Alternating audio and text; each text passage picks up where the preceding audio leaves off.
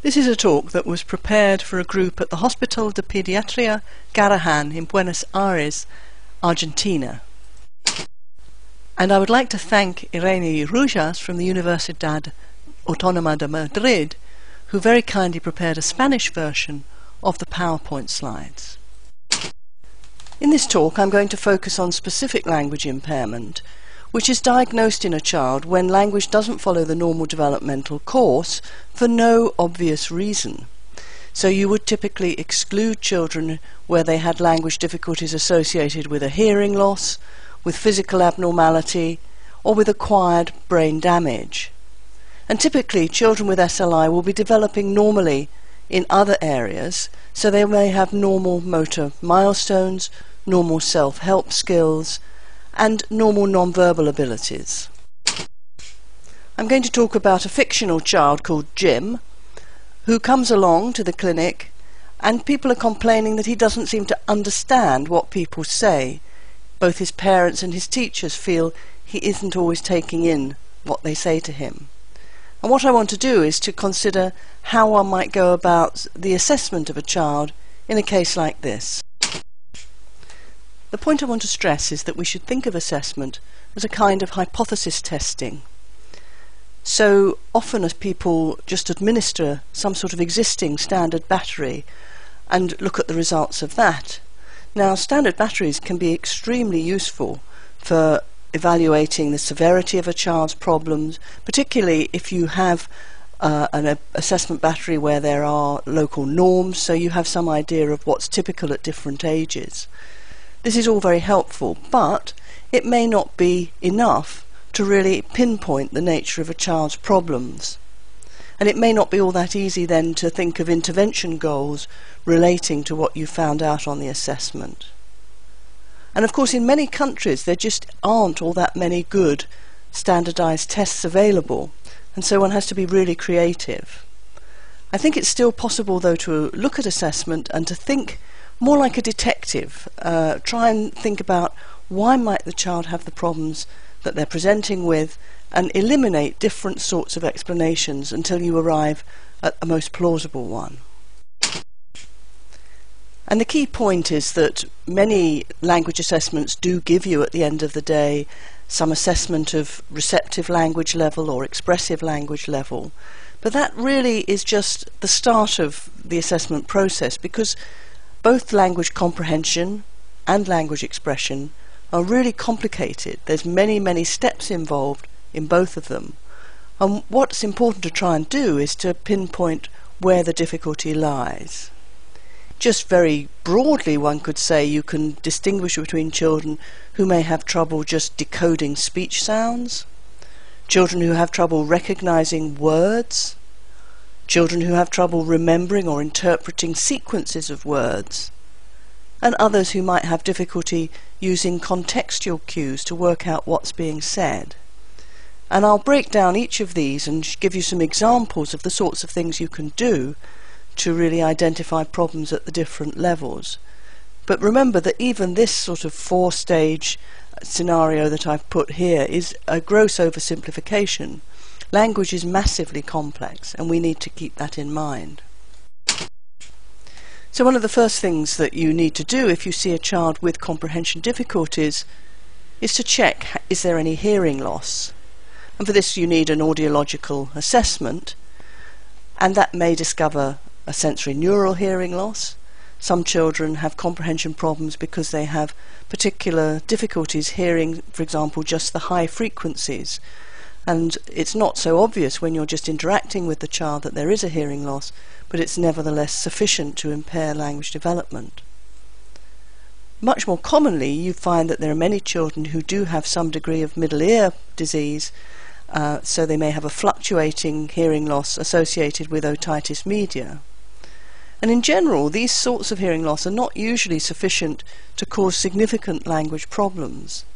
A lot of research was done back in the 1970s, 1980s on this topic because it was thought that maybe otitis media was a major cause of children's language problems.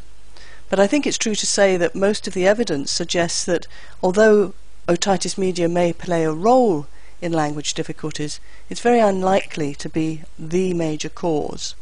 So if you find a child has got some level of conductive hearing loss, my recommendation would be that you shouldn't just stop there, but you should continue to try and explore reasons for the comprehension failure, although obviously you'd want to also ensure that the hearing loss was adequately treated and managed by an audiologist.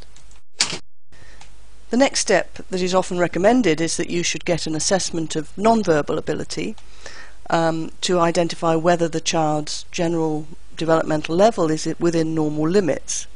And the slide here shows you just a uh, first example from Raven's coloured matrices, which is a popular test for assessing children's ability to reason when no language is involved. So what they have to do is to find the slide that fits in the gap there from the pictures underneath. If you find that nonverbal ability is within normal limits, then that gives you a very clear indication that the child's problems don't seem to be caused by anything that's also depressing general developmental level. But I would say even if you find a child has got low nonverbal ability in association with a comprehension problem, you should still go on to try and evaluate the nature of that comprehension problem and the only additional thing to bear in mind is that if they have poor nonverbal skills, this may very well affect how they approach language comprehension tests. They may have poor attention or poor ability to select items from an array and so on. But I think we still need to get to the bottom of the nature of the comprehension problem and low nonverbal ability isn't an adequate explanation for poor comprehension. So we're going to proceed onwards in our assessment. Now the next thing I suggest that you might like to consider is whether the child has problems in producing speech sounds. Do they have a full repertoire of speech sounds for the language that they're learning? This is really a kind of shortcut because if the child is able to produce the whole range of speech sounds accurately, I think we can confidently assume that they can perceive those speech sounds also and that saves us a, a step that we otherwise might go through in assessment. But many young children don't produce the full range of speech sounds, and then it's important to assess whether this is just a problem with output, speech output, or whether they're actually having some difficulty perceiving speech sounds as well. Now, assessment of speech discrimination is something that sounds as if it should be not too difficult to do, but with children it's really quite a minefield. It's really very difficult to get accurate information on whether the child can tell different sounds apart. A typical method that may be, appro- may be adopted is to give the child a series of nonsense words, just monosyllabic uh, non-words differing by one feature. So you might present zob, zog, or miv, niv, and then the child for each pair has to tell you whether those two non-words were the same or whether they were different. So conceptually that's really quite a simple task, just picking up whether two things are the same or different. But the difficulty is that it's hard for ch- children to maintain concentration on a task like that over many trials, and you do tend to need to give quite a lot of trials before you can be confident to, as to whether the child can tell all the sounds apart that you're interested in. In addition, some children don't understand the concept of same and different in this sort of context. Some of them may say that everything is the same or everything is different. And finally, this sort of test can be quite hard to interpret unless you have some norms. You need to know what's typical uh, for children who don't have any speech and language problems at different ages. And it's quite likely that even a child who seems to be developing quite normally won't get all items right on a test like this for the, these reasons problems with attention and problems with concentration and so on. So there have been various methods developed to try and get tests that are more suitable for young children to look at speech discrimination. One approach involves using real words rather than nonsense words because if you use real words you can make the task more interesting for children. You can use pictures for example. This is a, not a real test item here that I'm showing you but it's similar to the sorts of pictures that are used, for example, in the Goldman-Fristoe Woodcock auditory discrimination test, where the child is presented with a series of items, each of which has four pictures, and the names of the items are quite confusable. They differ just by one sound. So in this example, we have a picture showing wake, lake, rake, and cake, and the child may be asked to point to rake.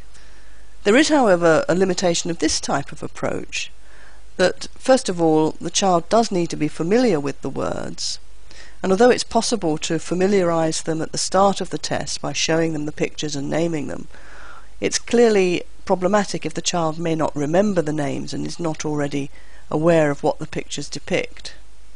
In addition, some pictures are much clearer than others simply because some items are much easier to show in a picture than others.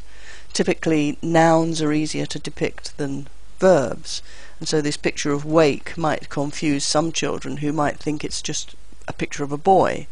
And as before, we also have to be concerned about the child's attention, the ability to listen to what you say and relate it, scan the array of pictures and find the right one. And finally, a test like this is not particularly easy to do if you want to test particular contrast between sounds. So you might have a child who confuses t and d, well, it's quite hard in many languages to find sets of words that are distinguished just on that basis and that are easy to picture and that will be known to children. This sort of test is also quite hard to interpret, again, if, unless you have normative data, unless you know what's typical for a child of the age of four or five or whatever. There's a rather different type of assessment that was suggested by John Locke many years ago in the 1980s, which I have found to be quite useful because it overcomes quite a few of the problems of other methods. What you do is you present the child with just a picture of a single familiar item like a spade, and then you can test their ability to hear the differences between sounds by seeing whether they can identify the correct name. So you may say, is it a spade? But you could also say, is it a spade? So the d g contrast is, is tested that way. And this has certain advantages. It means you can tailor the test to the child and you can test the ability to discriminate the contrast that the child actually has trouble producing. And you can make sure that you're only using familiar words that are in the child's vocabulary. The main disadvantages are again that there won't be normative data if you have a test that's actually personalized to the child like this. And you need to beware that some children may say yes or indeed no to virtually everything in a rather indiscriminate fashion. But overall, um, this method does seem to have certain advantages over others, and it's one that we have used in studies that we have done. Just to give you an example, uh, back in 1992, together with my student Judith Bird, we did a study using this method on children who had phonological impairments, but in fact these children all had normal language comprehension. So they had purely expressive phonological impairments, and they were aged 5 to 6 years old and had been referred to a speech and language therapist. And what we were able to do is to devise a set of items that allowed us to see, first of all, did the child confuse the sounds that they themselves in production would make errors on, uh, and contrast those items with items where the child never made that mistake. So, for example, if we had a child who confused s and f, then we could show them this picture of a sun and see can they respond correctly when we say, is it a sun? But then we could also try, is it a shun? And if the child never themselves confused s and sh, we would expect they should be able to correctly reject shun as a label. But we could also try, is it a fun? Because this child does confuse s and f. So this method allows us to really see, are they able to tell apart the sounds that in their own production they confuse. And the results were quite interesting.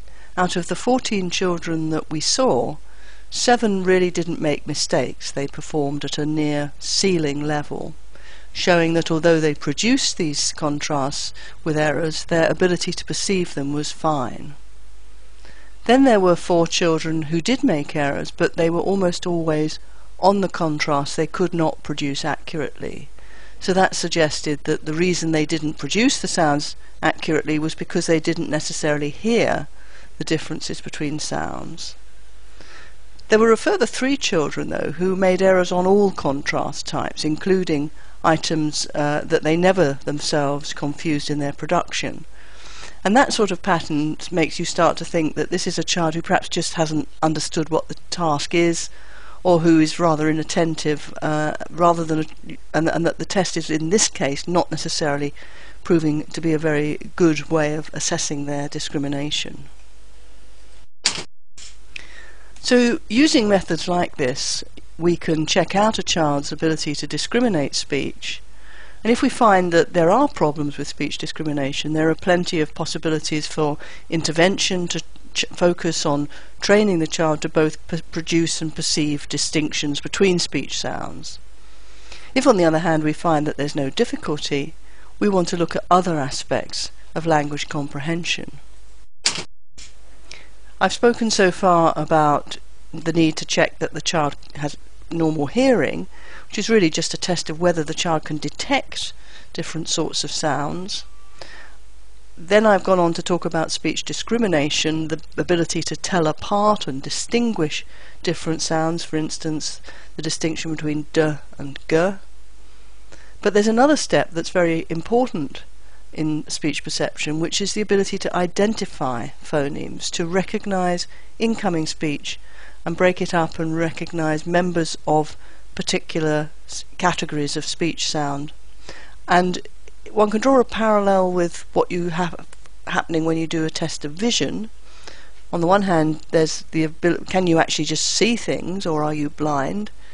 If you can see that there are things, can you tell things apart? And that's typically what's assessed in the sort of letter chart that many of us are familiar with, where you have lots of letters that look rather similar and you have to recognize which is an H and which is an N.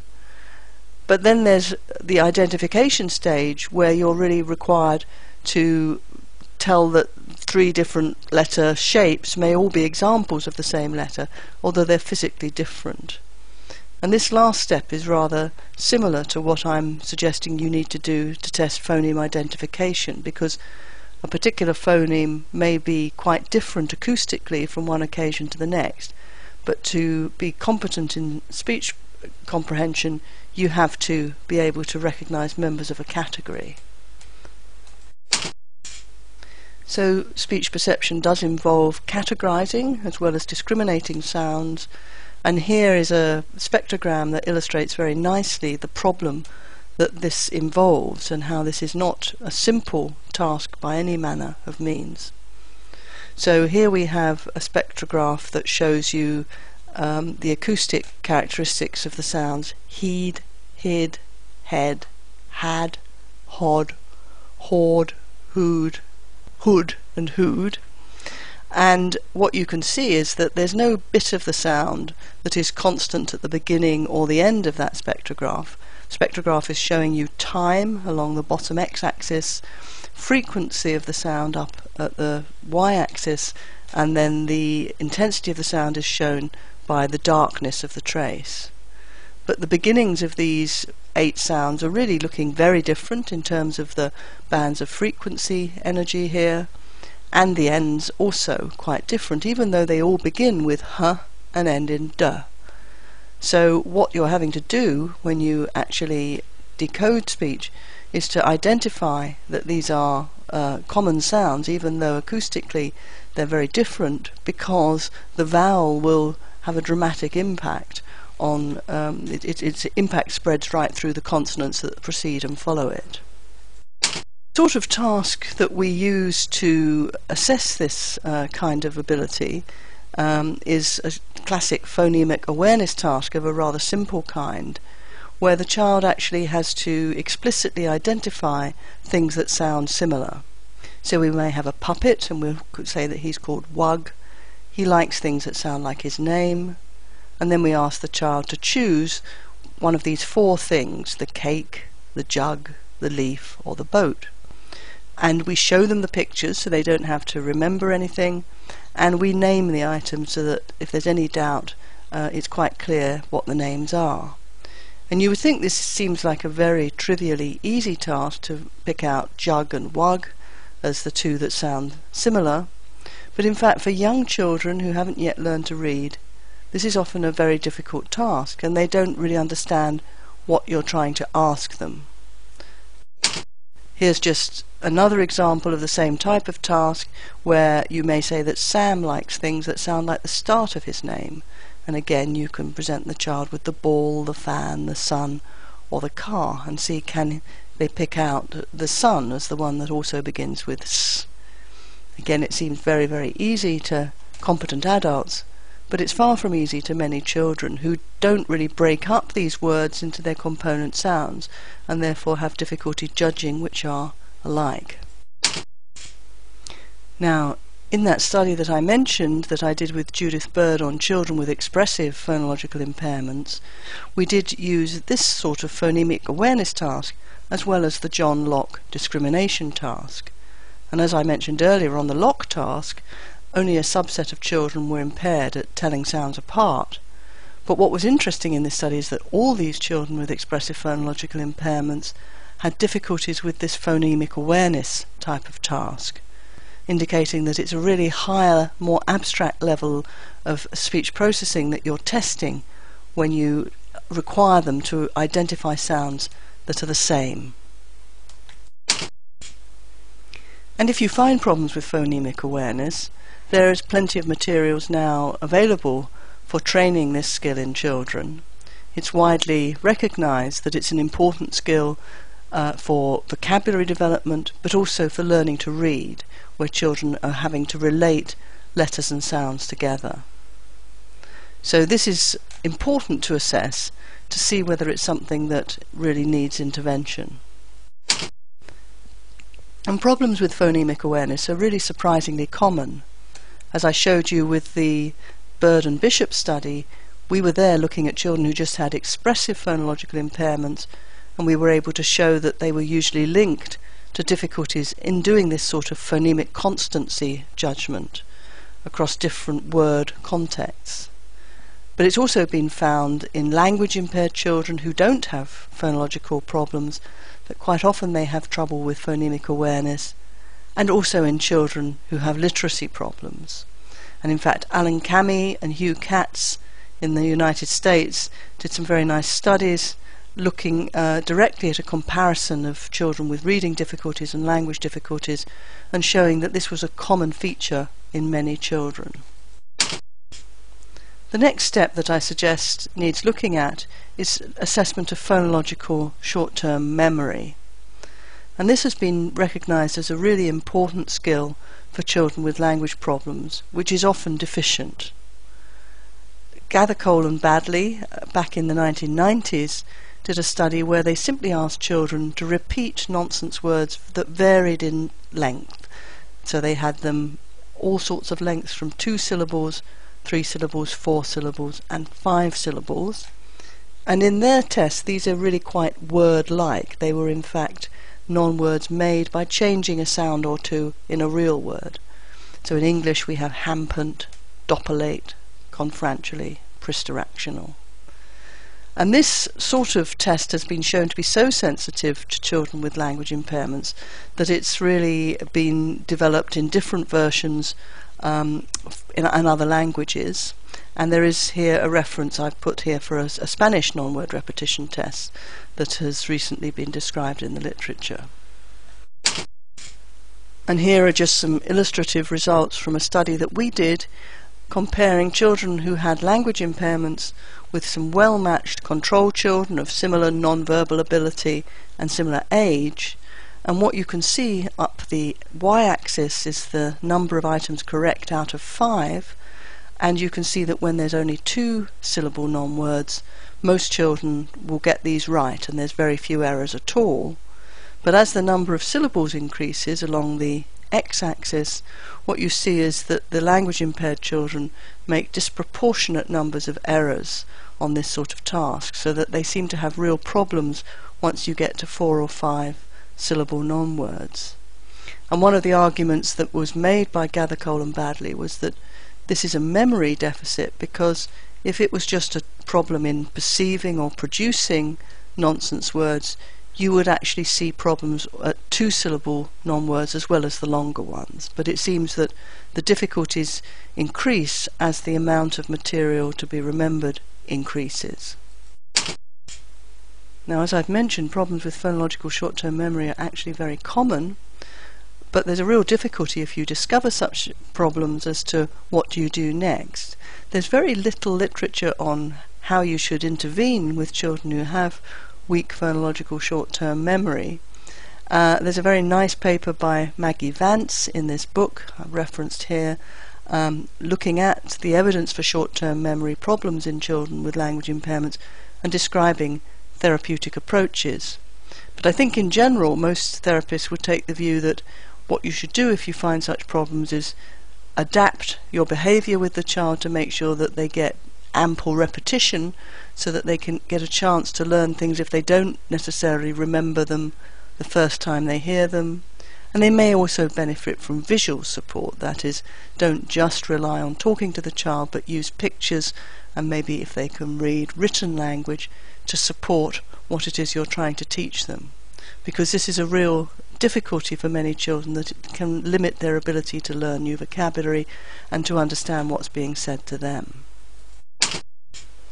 The next step I suggest is that you need to look at whether the child can relate the incoming speech to what they have in their own mental lexicon. So this is really a vocabulary test. Do you recognize a sequence of sounds as forming a meaningful word? And this is just a sample item, which is why it has sample written on it, from the Peabody Picture Vocabulary Test. This is a very well-known test and available, I think, in many languages.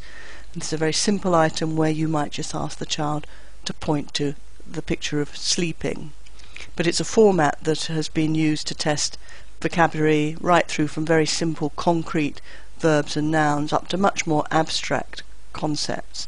And it's very useful for investigating whether a child who uh, is not perhaps producing much language, whether they're actually understanding what is said to them and how many words they know and whether that's normal for age level. And limitations in receptive vocabulary are often hidden disabilities, that is, you may not really be aware of how limited the child's vocabulary is unless you test them using something like that Peabody test. Here's just an illustrative example um, published in 2006 in the States where a study was done looking at children who were enrolled in language therapy ranging from three years to six years of age. And in pretty well all those age groups, what you can see is that the children with specific language impairment are performing below the level of the control children. Um, their deficits are not necessarily severe, but they simply do know fewer words than other children of the same age. So again, we may say, well, if you find limited vocabulary, what can you do? This is an area where I think there are quite a lot of possibilities for intervention. One possibility that has been explored in the University of York by my colleague Maggie Snowling and her colleagues is to train teaching assistants to work with children aged about four years in school on vocabulary development. And they've developed some nice training materials that can be administered by a classroom assistant in small groups of children. And they've shown that this can be effective in improving children's vocabulary level and they're really interested to also see does that have beneficial effects then when the children come to learn to read. Because one of the points they stress is that if you don't have good vocabulary, then it can be quite hard when you come to learn to read. You may not recognize the words in your books. We're also interested in vocabulary learning from the point of view of trying to look at the process as it occurs in real time, how a child actually learns the meaning of a novel word that they've never heard before. I'm going to tell you a little bit about a study that we're currently just analysing and writing up that's been going on in Oxford for the past two or three years.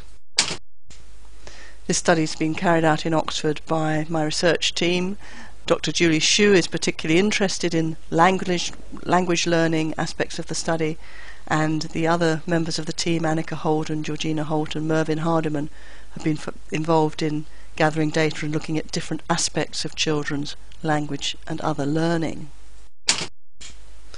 For this study, we recruited 28 children who had specific language impairment who were aged from 7 to 11 years, and we compared them with two groups of typically developing children.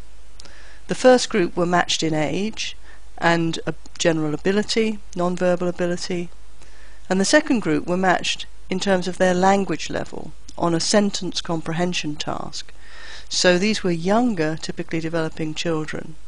And we wanted to see whether children with SLI were just immature in their language learning, so like younger, typical children, or whether there was something particularly unusual about their inability to learn new vocabulary. In this experiment, we tried to train children to learn eight novel words, and in fact, we used real words that were animals with really unusual names, like dugong and aye-aye, because we felt it would be nice for the children to come away having learnt something meaningful rather than just nonsense words. And these words were presented repeatedly to the children in a game format where what they heard was one of the names spoken, and then they would see four of these pictures and have to select the right one uh, that matched what they heard. And when they got it right, something exciting happened. The picture went into the robot's stomach and things jumped up and down on the screen. And the children were presented this several days in succession um, in order to see how their learning progressed. They were also given all eight items right at the start. They were told the names of the items before the training began. The pattern of learning that we saw was very similar for children with SLI, who are shown in red here, and for the younger language age match controls shown in blue. And the main difference between the three groups, including the chronological age match controls as well, was simply that the SLI children and the younger children started at a lower point. But in terms of the rate of learning, as you can see here, all groups did learn both within a day across the three blocks of presentation, and then also they retained information from one day to the next and learned more and more. And so the main limitation for children with SLI was actually how much they took in at that initial presentation when we just told them the names of the eight animals. But afterwards, when they were given repeated feedback, they did learn. And this is really quite encouraging. It's not that they're forgetting things once they have learned them, it's rather that they are just poor at immediately forming a representation when they hear a novel sequence of speech sounds. I want to move on now to consider sentence comprehension, child's ability to make sense of sequences of words. And this is something I've worked on for many years. In fact, it was the topic of my PhD thesis uh, trying to understand how far children could use information about how words went together and things like little grammatical endings to work out how that affected the meaning of a sentence. And the sort of thing that um, I've used is uh, the test for reception of grammar uses items like the one shown here, where you have a sentence that's spoken to the child, such as the elephant is pushed by the boy, and the child has to find the sentence that matches what you say. And we keep vocabulary very, very simple in TROG because we don't want children to make mistakes just because they don't know what the words mean. And really, it's a case of just identifying the sentence that depicts what is said when the distractors are deliberately selected to show either sentences that show the same words but in a different order or where one of the words has changed. And we're quite interested not just in whether children get this right or not, but if they make mistakes, what errors do they make? So many children will always, uh, if they make errors, they'll always be on the items where word order is crucial. So they'll make mis- confusion between picture two and picture four. And in both of those pictures, we have a boy, we have pushing, and an elephant. But they won't be so likely to select the other pictures. If children do select one or three for this sort of sentence, it suggests they're only taking in maybe one or two words in a sentence and not processing the whole thing, a different type of problem. the item on the right shows you a different kind of TROG item with a more complicated construction. The pencil on the shoe is blue, and here you can see word order is absolutely critical. And in fact, if you just related each word to the nearest word, you'd think it would be the shoe that's blue rather than the pencil. So these are harder items that occur later in the test where you don't any longer have these lexical distractors where one of the words is different. Everything is just determined by word order. And you can see whether children are able to interpret the sequence of words to get to the right answer. This sort of item is very challenging for many children with language difficulties. Now, what the early research I did on uh, the test reception of grammar found was that many children with specific language impairment do poorly on this kind of sentence comprehension test. And they seem to have particular difficulties with sentences where word order was used to convey meaning. And so I was interested to see whether this is something that you can train. So in the same study where we looked at vocabulary training, we also devised a sentence comprehension training task that was really very simple in that we only used sentences with two nouns and a preposition joining them, so things like the apple is after the horse, and the child would hear the sentence and then had to move these items that are shown on the right hand side so that they had the correct positions on the train. So if they clicked on the horse and then the apple, they would move the items into the correct position. And we had some items that were testing uh, before and after, and then we had another set of training items testing above and below. Uh, but all the sentences were of this very, very simple kind. If the child couldn't remember the sentence, they could press this button called talk and hear it again. And if they wanted help, they could press help and they would actually be shown the correct sequence. And as with our other games, if you got it right and you did so reasonably quickly, exciting things would happen with Bart Simpson and the football. And again, the results are shown with the three groups of children the SLI in red, the language age match control in blue, and the chronological age match control in green. The chronological age match control children really made very few errors at all. They mostly got these right and just had the odd lapses of concentration. So there was no real training effect for them. The SLI and language age match control children, however, uh, did show some training effect, but what was interesting with both groups was that they didn't ever get as good at this task as the chronological age match control children, even though this is a very, very simple task. You're really just being trained to recognize a pair of matched prepositions such as before and after. And so we were intrigued by the fact that they don't ever seem to get to the automatic and consistent understanding of these prepositions uh, that we might have expected for a child of this age. But in this regard, they were actually like younger, typically developing children. So, if you find a child does have trouble with these sorts of constructions, is there anything that you can do to intervene? Um, well, our study suggested that training will get you so far, but not really to a state of really automatic fluent comprehension. Um, but you can do more than we did. So Susan Ebbels, who's a specialist speech and language therapist at Moor House School in Surrey, um, has developed a scheme whereby you use uh, shape and colour as visual support to make very explicit the relationships between different parts of speech and to show children how, for example, active and passive constructions relate to one another. And she's done some nice training studies showing that this can improve children's ability to understand these types of construction. But I've noted here that even with very intensive training on these particular constructions, children still usually find it hard. They don't sort of just automatically grasp the meaning of these sentences and tend to have to think it through and, and reason it out. Uh, and some of them do still have problems despite quite intensive training.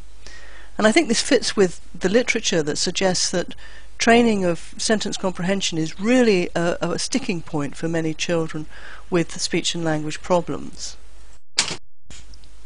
So if you find that a child has got poor sentence comprehension, yes, there are things in the literature that you can try, but I think just be aware that this is something that's quite difficult to train.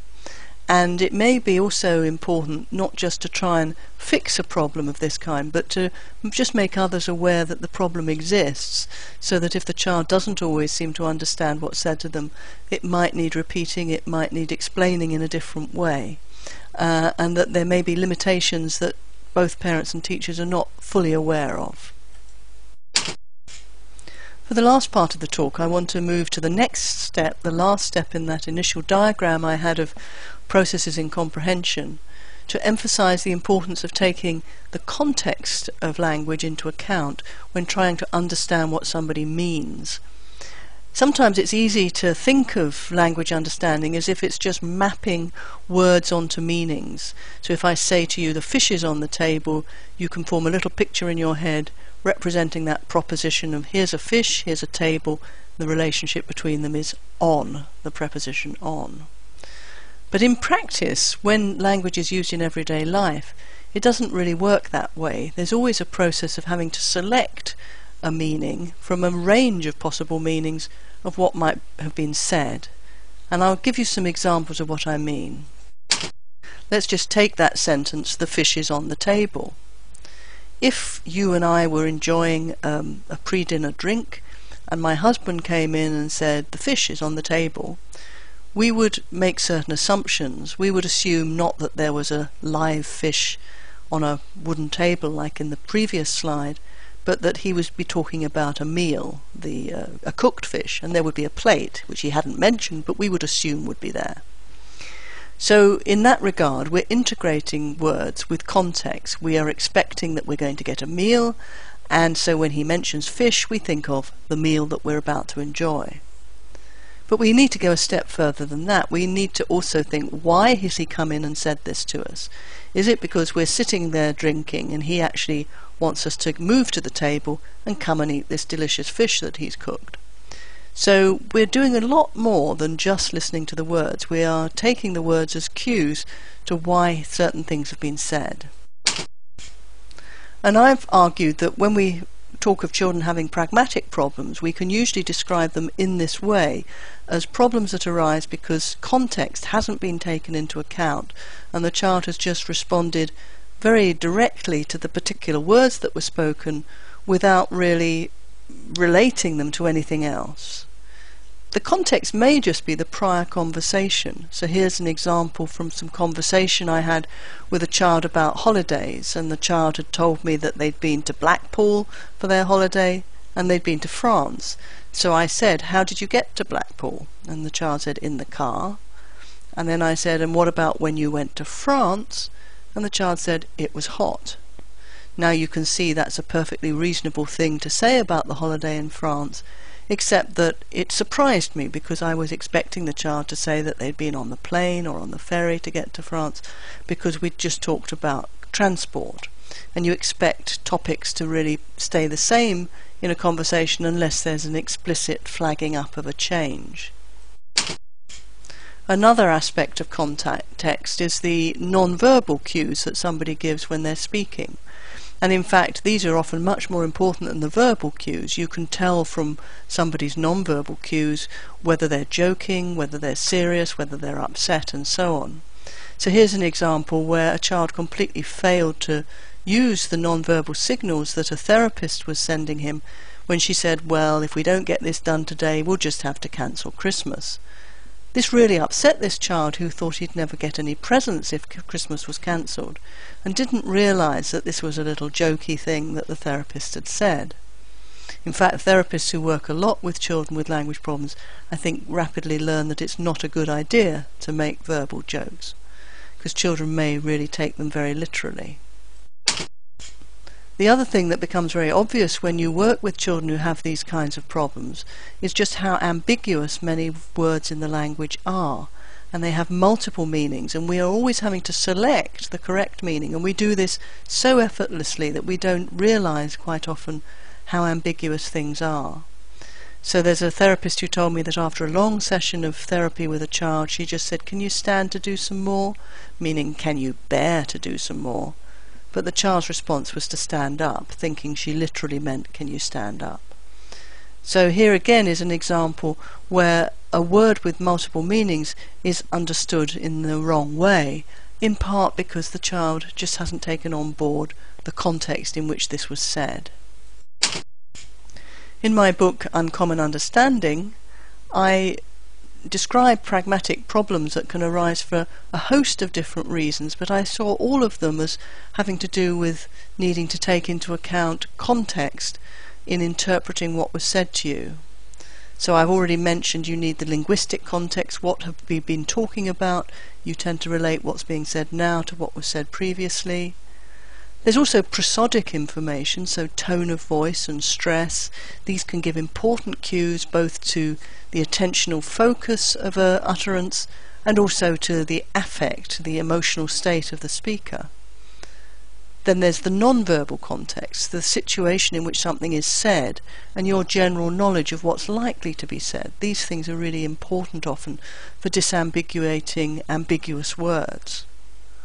And then finally, I've put here social cognition, awareness of what somebody else is likely to be thinking. What does the other person know? Uh, what do they expect from you? This affects how you interpret what they've just said. And all of these things are aspects of comprehension that for some children pose real problems. These aspects of comprehension can be quite difficult to assess.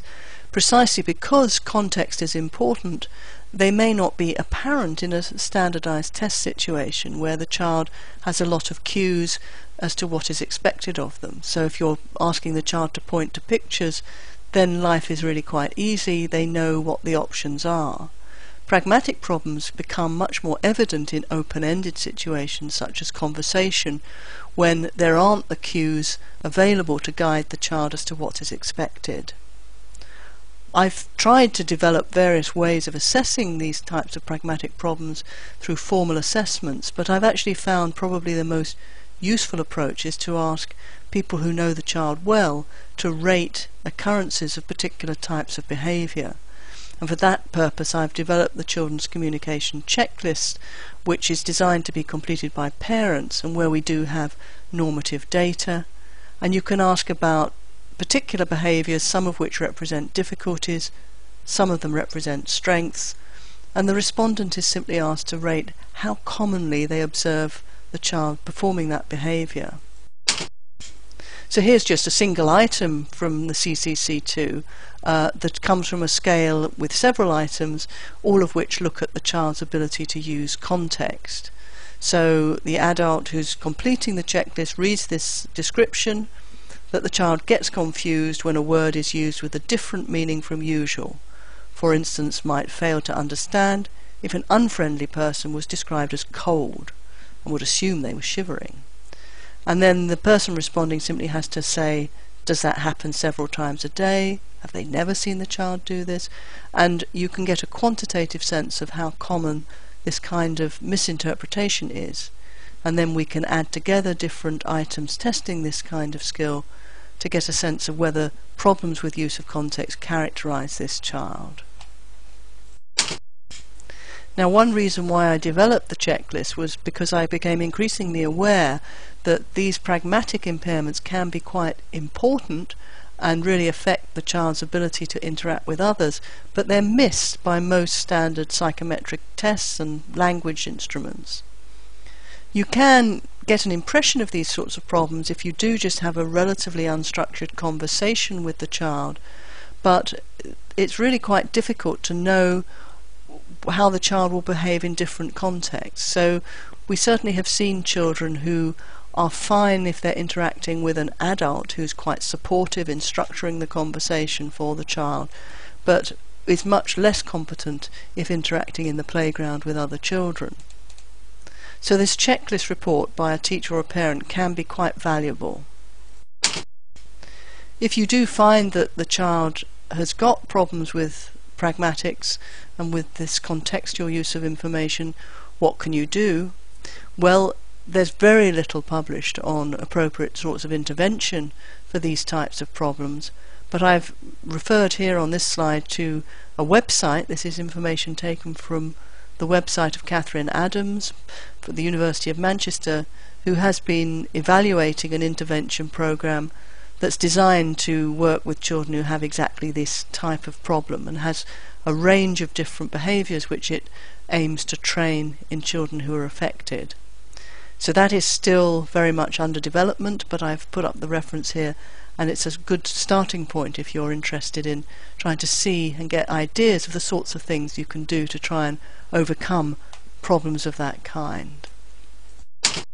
Well, I hope you found it useful to be given this kind of structure to think about how one might go about assessing comprehension problems in children. As I said at the outset, I regard this as a very much uh, a hypothesis testing procedure where you are like a detective. You need to be quite ingenious in trying to think why is the child doing what they're doing? What aspect of language is it that's causing obstacles? And we're very much still in the days where there's a lot to be discovered, and certainly we need to know a lot more about effective ways of intervening with children. We're very much pioneers setting out into unknown territory. But I think that things are moving ahead, and we're very keen, um, myself and a group of colleagues have been trying to ensure that at least there's greater awareness that children can have problems of this kind.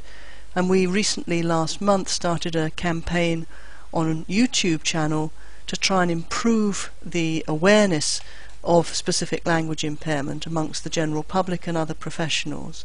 So our campaign is raising awareness of language learning impairments and I wanted to show you this slide because one of us is Gina Conti Ramsden, who's a native Peruvian, and she's done a very nice little introductory piece on what is SLI in Spanish, which I think may be of particular interest to the audience in Argentina.